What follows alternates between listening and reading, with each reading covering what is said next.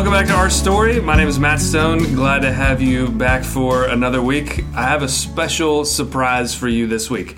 I'm sitting in the room with not one person, not two persons, not three persons, but four persons.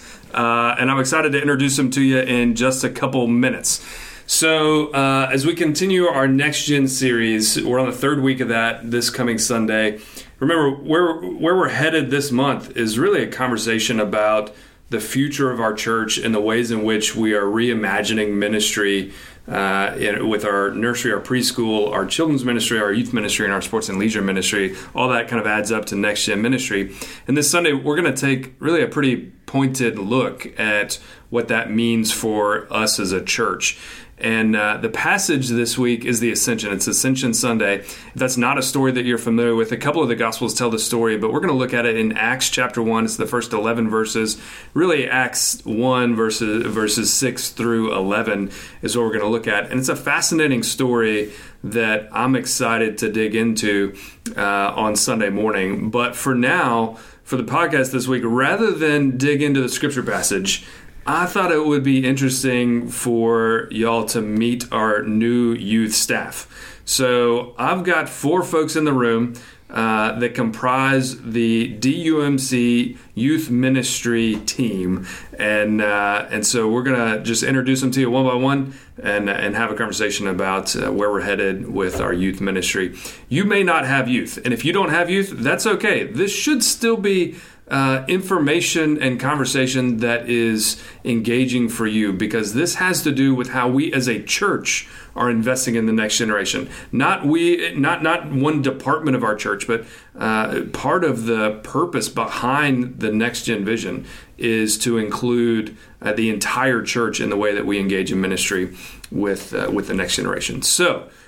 I'm going to start with you, Jessica. Jessica Ferguson is our new youth director. She started, I don't know, seven minutes ago. Roughly nine days. Roughly seven minutes or nine days ago. Jessica, welcome to DUMC.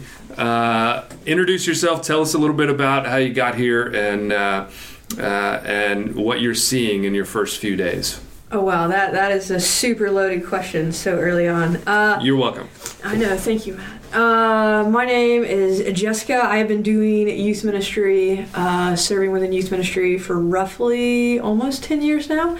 Uh, I ended up at DUMC just through, I think, God's grace and just kind of uh, a role that just seemed to fit for exactly what I needed in this season. And through conversation, it just seemed like I think my gifts and graces would really add would be an asset to this place. And I think what this church was offering me and my family, I just felt like it was really going to link up. Well, I, I can tell you that we're really excited to have you, and I'm really interested. Uh, I mean, we've been talking. This conversation really extends back uh, a couple of months. Yes. But you've only been on the ground for a few days now. I'm really interested to know kind of first impressions and um, like what are you seeing in your conversations with some of our youth, with some of our parents, with our staff? What are you seeing that is exciting to you right now? The most exciting thing is I think people are hungry. I think people are excited for something. And I think they are hopeful for what is coming. And as somebody who is in ministry, to have people almost like ready at the bit to help and serve alongside you to pour into the next generation, for me, that's that's all you can desire as a director. That is exciting. I'm also curious about the phrase ready at the bit ready at the bit. I, I think, it's chomping, at the, bit. bit. I think well, they're I chomping like at the bit. I did not want to say chomping because that could have, you know, like you know, I thought about that. Well, uh, ready at the bit uh, or chomping at the bit. Either way, what you're saying is people that are excited for the future. Sure. Is that what I'm hearing? Something like that. Something like that. All right. Well, Jessica, it's great to have you. Uh, Jonathan, I'm going to turn to you next because uh, you have been here exactly the same amount of time as Jessica. Uh, tell us a little bit about yourself. What's your role here? What are you excited about? Yeah, my name is Jonathan Sanders. I am the new Associate Director of Youth Ministry, and my job is kind of a little bit of everything. If it pertains to students, it involves me. I'm going to be focused a lot on some of our Sunday night activities through the summer, missions, stuff like that. And I'm really excited about.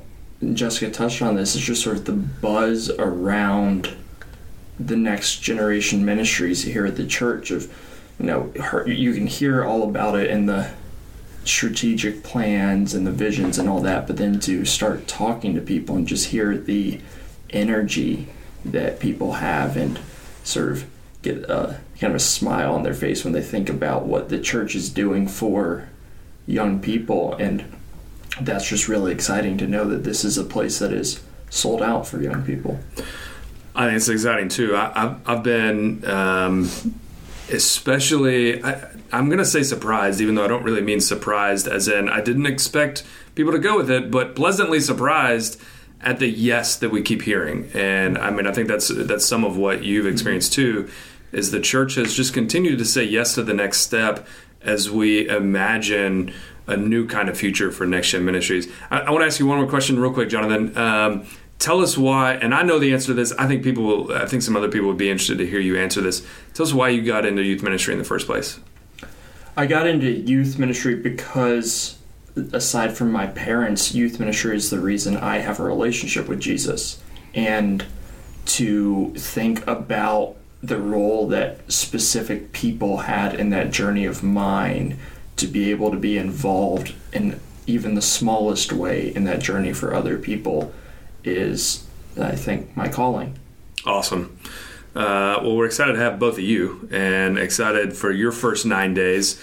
Uh, lives have already been changed. People, futures have been altered, and the first nine days have been an absolute success. So, if you haven't met Jonathan and Jessica yet, uh, I hope you'll take a, take the opportunity to come down, meet them on a Sunday morning. Whether, whether you have youth or not isn't really the point. The point is, as we look to a future, uh, a new kind of future with the next generation of disciples and followers of Jesus, these are two new team members, and you're going to want to get to know them. So now we're coming to some folks that have been here for a minute. Brooke Freeman, you have been here how long? I'm going to start my fifth year in September. Fifth year in September. Uh, and you've been through some stuff in the last five years, uh, or the last four years. So tell us a little bit about uh, kind of your role and uh, and what you're excited about uh, as uh, as Jessica and Jonathan come on board. What, what are you thinking? Um, yeah, I'm super excited to work with them. We've had the fun the last week, kind of just planning um, some fun and exciting events for the summer and looking to the future. And I think our like Jessica mentioned, our students are just really excited to be back in the building and back together. And um, it's been kind of cool to be the consistent through all of that. I've seen a lot of kids uh, go from middle school to high school. Uh, so I'm just excited for for what's coming for all of them. Yeah, so uh, a lot of y'all may not know, but uh, Brooke and Austin, who we're going to meet in just a second, are, were largely responsible for kind of filling in the gap in this season of transition.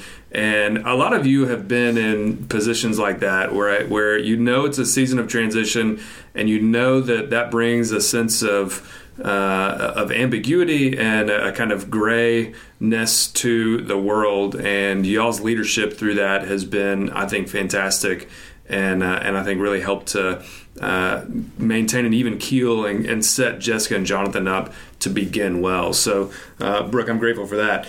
Uh, Asti, it's good to see you here today. If you haven't met Asti, uh, he is working not only uh, and we're laughing because I feel like this is maybe the second time I've seen the bottom half of Asti's face. Um, but uh, uh, Asti, you work not just with youth ministry, but with a couple different ministries as part of your uh, part of your uh, internship with Candler. So, tell us a little bit about what your role is here and what you're doing in life. Yeah, thank you, Matt. so I am a, a Candler intern here at Dunwoody United Methodist Church, and uh, part of my roles, yeah, mainly uh, with the youth, uh, but I also, in addition to that, have been helping out with um, our environmental stewardship committee with Reverend Kathy Brockman and.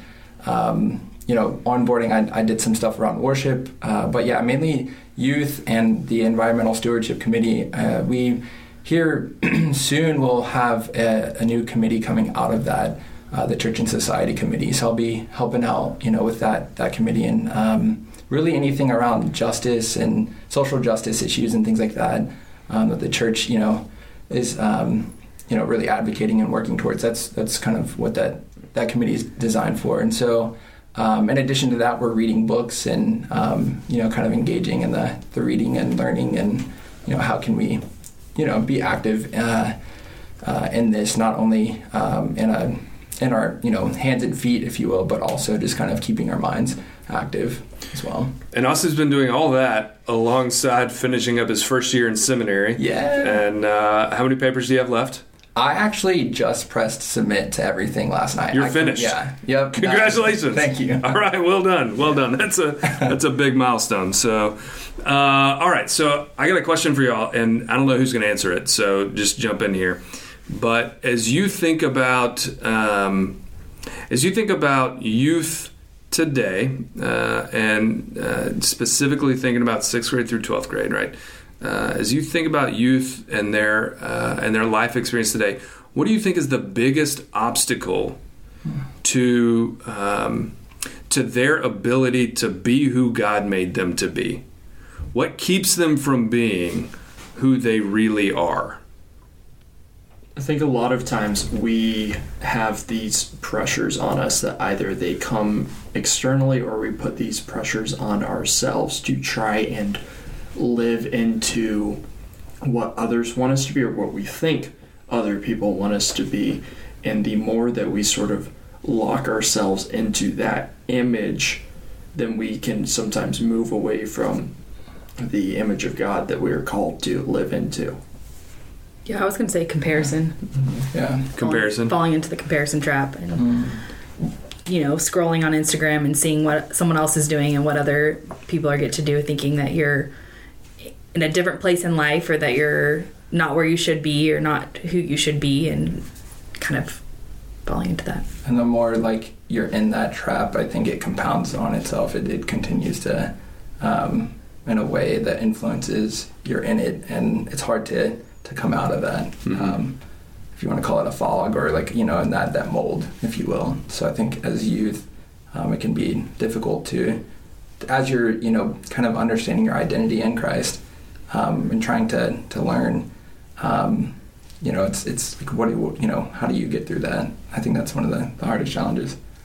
I think all those are really great. I think the thing that I keep finding myself falling upon, though, when I think about where students kind of like get this misinterpreted or messed up a little bit is, you know, like it's where they find their value, right? Like value is where everything comes from. Like if we find our identity in Christ or if we find our identity identity in other things. In the church, you come and you hear like you were made in God's image, God loves you, but that is not shown sometimes in mm-hmm. homes. Mm-hmm. Uh, but it's based on it's based on your like your output, right? Like, did you do good in sports? Did you mm-hmm. do good in school? Did you do this? Like, what did you do? You are only sometimes solely value based on your ability to do and do and how well you do in comparison mm-hmm. to your peers or others or whoever is looking at you and judging that. Like I think that's those are two really hard things to hold at the same time, right? Like how can I really grip onto this like selfless unconditional love of God when I feel like the only way that people really mm-hmm. show my value through the majority of my mm-hmm. adolescence is by what I can purely give. Yeah, I think this this is maybe, and I'm interested to hear if, if y'all think this is true or not. But I think this is one of the reasons why it might be harder for this generation on that front, right? Because when I was growing up, uh, it, we were judged, or I felt judged based on my performance as well, and and, and there was pressure to perform highly in order to gain value, and uh, and that was really how I kind of identified myself. But that comparison stopped with what I could see. It stopped with what I could physically see in front of me. Who was physically at my school? I couldn't look into the lives of people across the country. I couldn't look into the lives of people in the next town or, or even across the same school district because there was no window into their world. And th- through social media, we now have a window into uh, into people's worlds that is admittedly wildly exaggerated and skewed. But as a kid, that's my point of comparison. The best that the world has to offer. And it seems to only highlight my own deficiency if I'm a kid. That's kind of my read on it. I'm curious, uh, do you feel like that's where kids are? Is that part of the challenge that kids are facing right now? Part of that, and you're exactly right, of you're only seeing what people are presenting to you. And of course, that's going to be the best version of them. So it can be very easy for our students to think that if they're not perfect and they're not always getting it right, whether that's school, sports, or in their faith, then they're doing something wrong and they're they're bad for it. And trying to combat that idea of we're either all the way on one end or on the other can be tough sometimes. I think that's where it really, um, I think of relationship um, and kind of the basis of uh, really anything in ministry. I feel like the, the strong uh, point of relationship and, and having those, um, you know, to have a strong relationship with one another and building that uh, rather than facing um, kind of the, the spectrum of you know comparison and all those things i think it's is our values and um, looking away from like the productivity aspects of our lives and knowing who we are. Um, and i know i understand as youth it's like we're we're you know uh, and i say we because i uh, i remember back to my days in middle school and in um, youth ministry and i just know that that's such a formative time uh, that I feel like youth ministry, you know, what we can do is walk alongside and learn, you know, together. But it's that relationship building um, and being together that, you know, really ultimately out um, outdoes the the productivity model of our lives. I feel like. Yeah, and I don't think as an adolescent, as a sixth through twelfth grader student, I just don't think it's possible for them holistically like to rationalize the difference mm-hmm. outside of somebody uh, of leaders of, of youth ministers of youth pastors of pastors that are in church constantly circu- like surrounding them and reminding them mm-hmm. of their mm-hmm. value because you know they're the idea of the the grayness of grace mm-hmm. to a generation or especially an age group that's so black and white in thinking i think that is it just reminds me, you know, as someone who works with students, how important small group leaders are and consistency and having um, spaces for students to come to and, and to hear truth and be reminded of value and be reminded of these things because I just don't know that no matter how awesome we could tell them that one time that they would ever really be able to separate it without being surrounded and shown it throughout childhood. Then they could lead that out later. Yeah, I think one of the things that I'm excited about, just kind of listening to this conversation and some of the conversations that we've been having, is I think for a long time, probably going back, I don't know, 40, 50 years, for a long time, youth ministry has been grounded in behavior, in right behavior. Right, the role of youth ministry is to teach kids how to be good people. Yeah. And what that produced was a, a couple generations of Christians, I think, that had the misconception that if I followed the rules, then I'm a good Christian. If I broke the rules, it might be okay unless I broke the wrong rules. And if I broke the wrong rules, then I can't be Christian. There's no coming back from that. Mm-hmm. I think that's the outcome or the fruit of youth ministry or really any kind of ministry that's grounded in your faith is about the right behavior. Mm-hmm.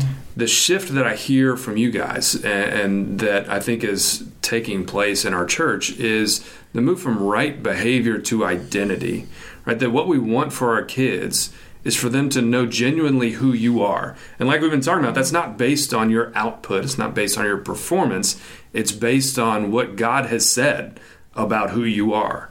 Uh, and there's a whole host of things that that means. But, you know, uh, things like you are made in the image of God, you have divine worth, you have value beyond your output.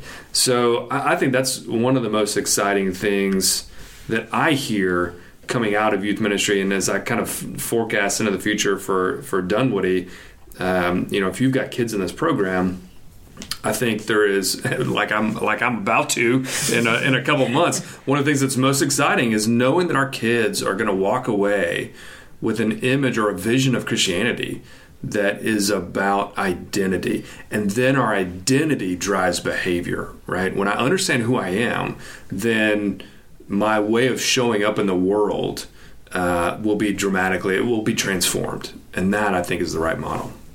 So, uh, as we get ready for Sunday, I, I, know that I am. I'm ready at the. I'm ready at the bit, Jessica, for for Sunday and the conversation that we're going to have on Sunday, because I think it's gonna it's gonna help us um, to begin thinking as a church about what it means for us to invest in the identities of kids in our community under the age of 18 who don't yet know who they are and whose they are. So, like I said, we're going to look at the ascension, read that story. It's in the first chapter of Acts. Pay particular attention. This is my favorite part of the story.